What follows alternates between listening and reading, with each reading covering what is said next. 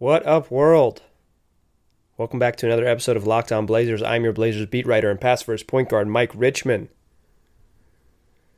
The Blazers played a bad team tonight. They crushed the Memphis Grizzlies, basically a G League team. I'm not going to talk too much about that because I don't think it was important. What I am going to talk about is some other stuff that happened.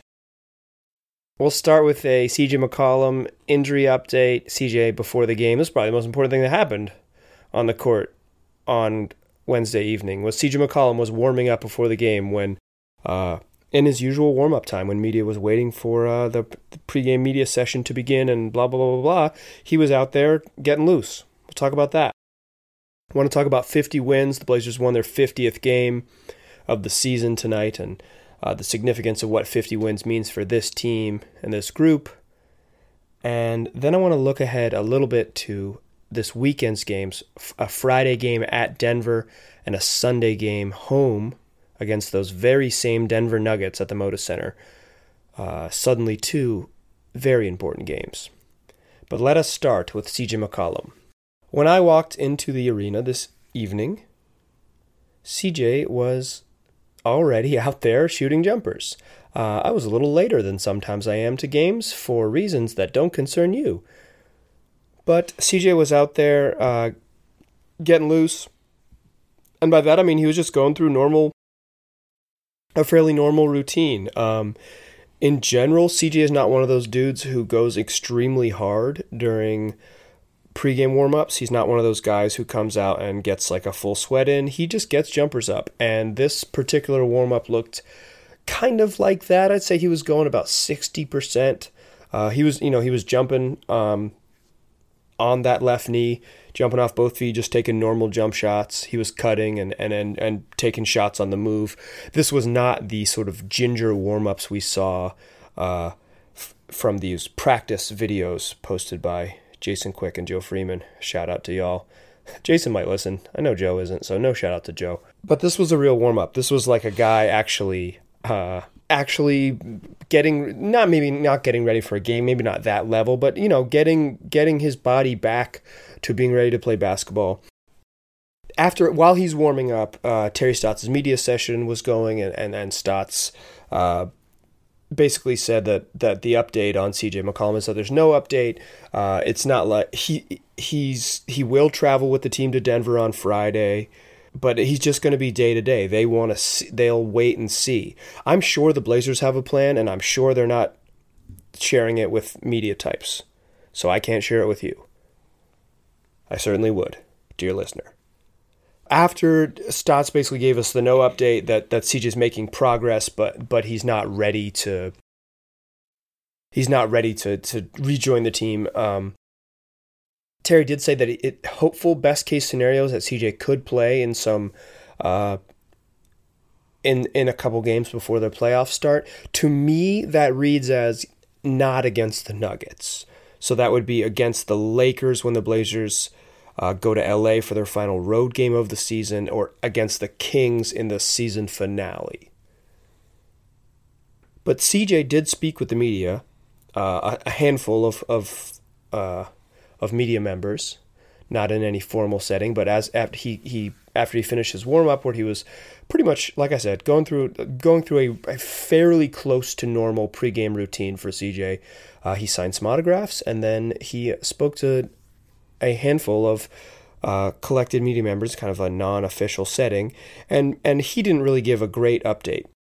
But what he did tell us, I think, is at least meaningful because it suggests that he is closer. And hearing him say it, I think is, uh, I think is pretty, at least as significant as we've learned. He played three on three today. He told he told us that's important because usually when guys get back, the last thing they do is play five on five. But somewhere before they play five on five, and I'm not sure CJ will do that just because we're at a stage in the season where the Blazers aren't going to have a lot of times when they play five on five. They certainly won't do it in practice. If they do play five on five, it'll be because some assistant coaches jumped into the fray. But he played three on three today, so he got he was there early with the rookies going through uh, that the sort of pregame ritual where they actually get a real sweat in. So he did do a little bit of that before we were in the in the arena, and he um he said that he's he's he described it as he's getting closer and I think the big thing for him was he that what what he's doing with the medical staff is just seeing how his body reacts to stuff, to certain stresses, as he put it. Uh, so you know he's not going nuts, but he is going to play a little bit of three on three. He's going to go through um, just some sort of you know warm uppy type stuff, and then tomorrow they'll assess it and kind of see where he is. Uh, you know he's not dealing with ligament damage or anything like that. It's just a, it, he has a strained muscle, so it's kind of um, you can learn more the next day than you can that first day but he said, I guess, and I think this is this is the important thing for me. He said that he's doing most of the stuff he, he could play, but he or he could do when he was playing and when he was healthy. He's doing most of the stuff, but he doesn't feel like he necessarily has to return in the in the regular season. Uh, I think it would be nice for him to return in the regular season, and not because um, we need more data on what CJ can do, but I think it would be important for him to play in a game where he could just get his wind back. Uh, it's really hard to simulate the NBA game. Uh, running on the treadmill or sprinting or playing in practice with uh, the coaching staff and the young guys, it can it can it's hard to approximate what it actually is to play in an NBA game, and to try to jump him back in into uh, a playoff atmosphere could be a challenge. Uh, CJ will. I'm not super worried about that transition, but if if best case scenario would be let him play one or two regular season shifts just to play an NBA game at NBA speed and see what his cardiovascular level is like. Because, um, guys, this is might be surprising to you, but the NBA is a physical challenge. There are physical challenges um, related to playing NBA basketball and having getting a chance to test out your level of physicality in games that frankly might not matter, like games 81 and 82 for the Blazers, would be the best case scenario for CJ McCollum. That is your health update. It's a non it's a non-update update. He practiced or he he warmed up. He's doing more on-court stuff than we've seen him. He's getting closer, but we still don't have a definitive timeline. I don't think we'll get a definitive timeline. I think we'll know when the Blazers change his designation from out to questionable. So look for that sweet, sweet questionable tag on the official injury report questionable would be the first step. Probably probable will be the last one. Uh, but if CJ doesn't feel like he needs to play in the in the regular season to have a chance, then I don't think any of us, or to to be ready for the playoffs, I don't think any of us should. He he knows better than we do. We are merely podcasters and podcast listeners. We're all actually contain multitudes. I don't want to diminish our standings in the world. In the sec in this next segment, I want to talk about the Blazers winning game number 50. What that means for this group. It's it it as a milestone and, and, and just as a sort of a benchmark. But first, I want to remind you guys that when you hop up in your car, tell your smart speaker to play podcast Locked On Blazers. Make it part of your daily routine, make it part of your daily commute or just uh, in general when you hop in your car, make Locked On Blazers something that you are telling that smart speaker just to improve your ride. And in addition to Locked On Blazers, you can tell your smart speaker to play Locked On MLB and a number of Major League Baseball podcasts on the Locked On Network because we recently just launched on the Locked On Network a whole bunch of new MLB shows, including the big overarching Locked On MLB. So if you're a baseball fan, I encourage you to check those out.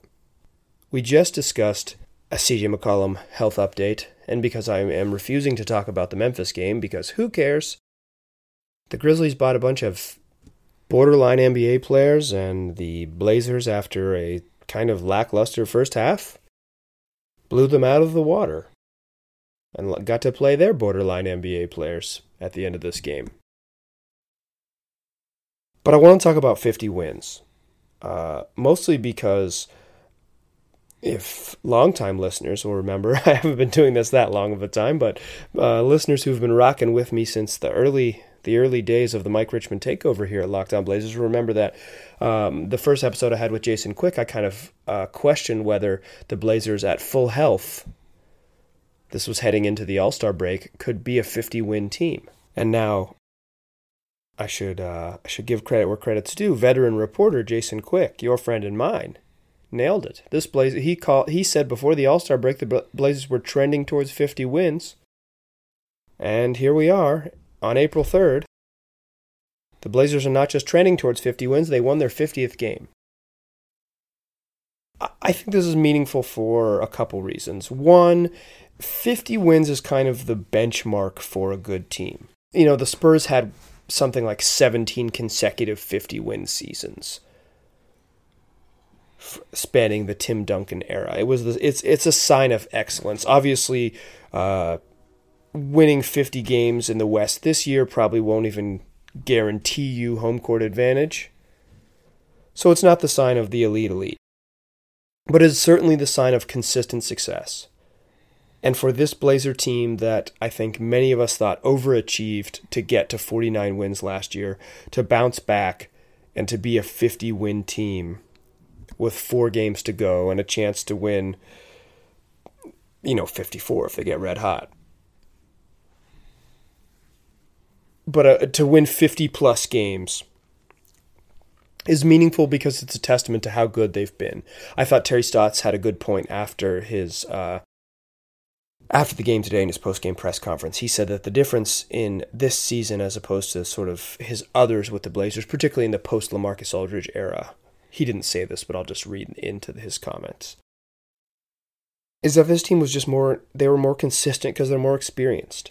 Instead of those lulls that they've had for the last couple seasons where they've had to just get unsustainably hot after the All Star break, this team has just been pretty good. They've just been steady. And that steadiness comes with having a veteran group and having a group of guys that have been together. And if we're being totally honest, with having a guy like Jusuf Nurkic take a huge step forward this year and become one of the better big, the better young centers in the league. So is this meaningful in some sort of holistic are the Blazers good view in this season? I don't I don't I don't think that's that's where this has value. But when you look back on good teams, that 50 win mark is important. Evan Turner mentioned tonight he had never won 50 games before.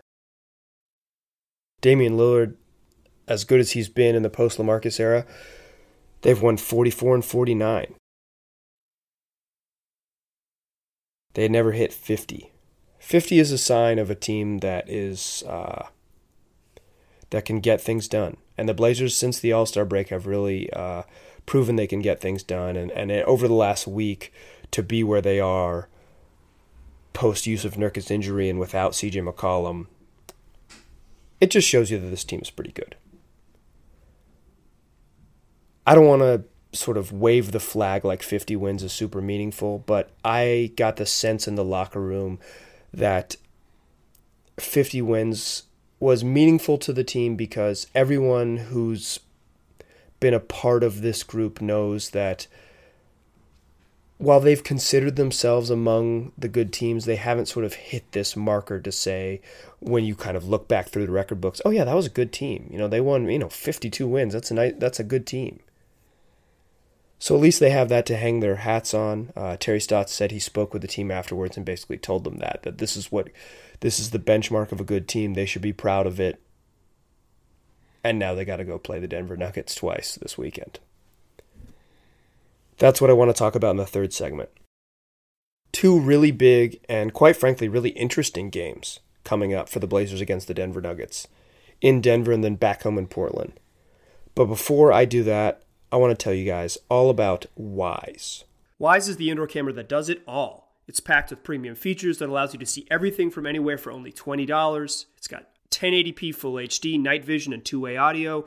And their vision is to make smart home products accessible to everyone. So that's why they're giving you H- full HD camera with free rolling 14 day cloud storage for just $20 a camera.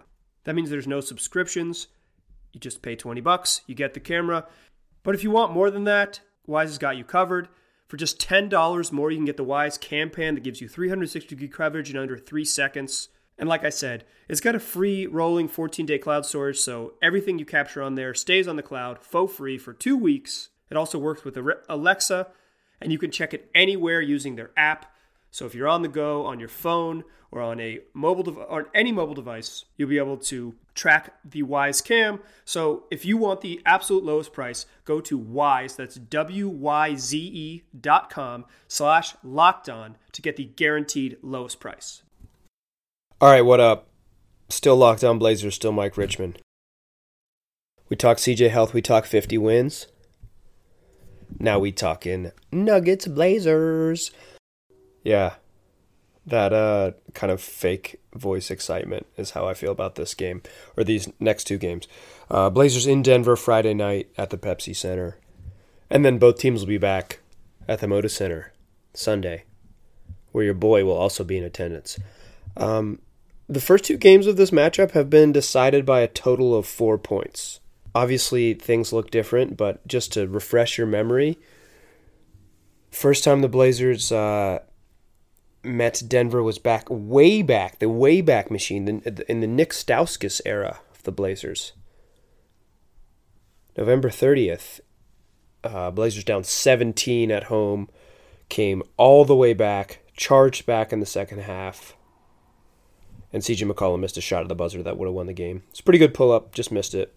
They lost 113 112. And the second game was in Denver. Nikola Jokic had 40. My dude was a balling. And yet, Blazers, never say die, had a shot to tie the game at the buzzer, and Damian Lillard missed a three that would have won it. Or, excuse me, they would have sent it to OT. So, two games, two shots that could have uh, changed the balance for the Blazers, but obviously things are significantly different uh, for Portland in in this one. Uh, the last meeting in Denver, uh, pretty much a fully healthy Nuggets squad, and pretty much a fully healthy Blazers squad.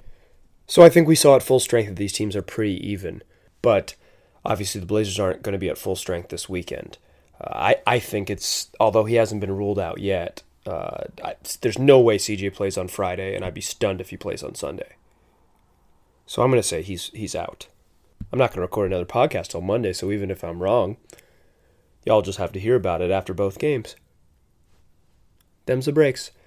Uh, but no no Jusuf Nurkic in this one is the big one for me. Uh, how do the Blazers guard Nikola Jokic is going to be uh, really key to this one. When the Nuggets have struggled this year, uh, they've mostly struggled because Jamal Murray and Gary Harris, their sort of starting guards, or, or, and a little bit of Will Barton too, just just haven't been quite as sharp, or Nikola Jokic hasn't been quite as assertive. Some combination of those two things. Um,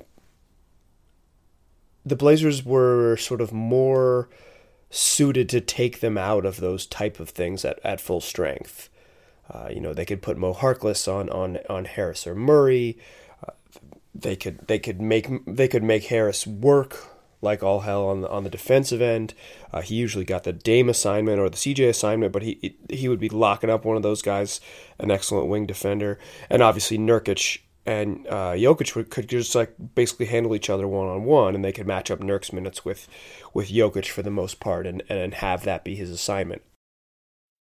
We're not going to see that obviously uh, on Friday tomorrow evening when you're listening to this. Uh, it's it's probably going to be a lot of Kanter. I think we might see a little bit of Meyers Leonard. I think we'll see a bunch of Zach Collins. But to me, I I don't want to break down too many X's and O's of this game um, because we we've seen the, these teams play before. You know, the, the the Nuggets they run everything through Jokic and, and players cut and, and hard off of a spaced floor with him as the main cog. We're going to see more of that. If you listen to this podcast, you probably know what the Blazers look like a bunch. They're not going to look too different. To me, this is a big one because we haven't seen the Blazers play a legitimately good team since Jusuf Nurkic's injury. They've looked good, and there's something too. There's there's some significance to just beating beating up on bad teams. There's some significance to just taking a bad team to the woodshed, ending a game in three quarters, and, and blowing out a team you should blow out. Even the, against the T Wolves, blowing out a, a, sort of a, a, mediocre to bad team uh, over the final nine minutes of a game. There, there's there's something to the Blazers handling bad teams. It suggests that maybe they are not as far away from being a competitive playoff team as maybe I have suggested. But we don't know. And I think that and this Nuggets game will be a really good test. But I want to I want to take you guys to a scene in the locker room when I walked into uh, the Moda Center locker room this evening. I asked Evan Turner if he saw Gregg Popovich get tossed tonight because Popovich against the Nuggets got tossed 63 seconds into the game in Denver, and I asked him if he'd seen it, and he said no. And then he was asking for the result. Who did they win? I told him no. The Nuggets beat the Spurs tonight. Mo Harkless said who won that game from across the locker room. I told him again the Nuggets beat the Spurs. He asked about the Rockets Clippers game. I told him that the Rockets rolled the Clippers. This is Mo Harkless. And then he turned to Damian Lillard and said, All we got to do is beat the Nuggets twice and we're going to get the two seed. And Dame said, as Mo Harkless walked to the shower, Well, we still got to win our last two games of the season, even if we do that anyways. So I think the Blazers know the significance of these games. In their private moments, I don't know if, if Mo or, or, or uh, Dame wanted me to hear that, but I certainly did, and I shared it with you guys because I love y'all. But they certainly know what's at stake in these next two games. The standings are such that if the Blazers were to sweep these two from Denver they could be in position to take the two seed. Obviously, would depend on what happens in the Blazers' last two games and also what happens with the Rockets, who are playing really, really well right now. There's no reason to parsing the standings until until that happens. But I think heading into these two games against the Nuggets, the Blazers know it's at stake, and they know that they get a chance to test out what this version of them is like against a high level playoff team. Now, the Nuggets have struggled a little bit. They haven't looked like their best selves over the last month of the season, but they're still a team that's going to be a home court advantage team in the playoffs. These are still two meaningful games, and I think this is a really useful test for where this iteration of the Blazers looks like heading into the playoffs. Should be a fun game on Friday night. Should be another fun game on Sunday. I appreciate all y'all listening to me pontificate on it, or at least think about it out loud. After those two games happen, I'll do some more thinking out loud. Coming at you Monday with another reaction podcast. I thank you so, so much for listening. Tell your friends about the podcast. You can find this bad boy if you're looking for it or telling your friends where to look for it on the new Himalaya podcast app. Uh, an app I highly recommend. They got curated playlists and new features they're dropping every week in the ever changing podcast world. Always good to have an app that keeps things organized for you. We're also available on Google Play, available on Apple Podcasts, Stitcher, and Spotify. Tell your friends. Come back next week. Talk to y'all soon. Thanks for listening.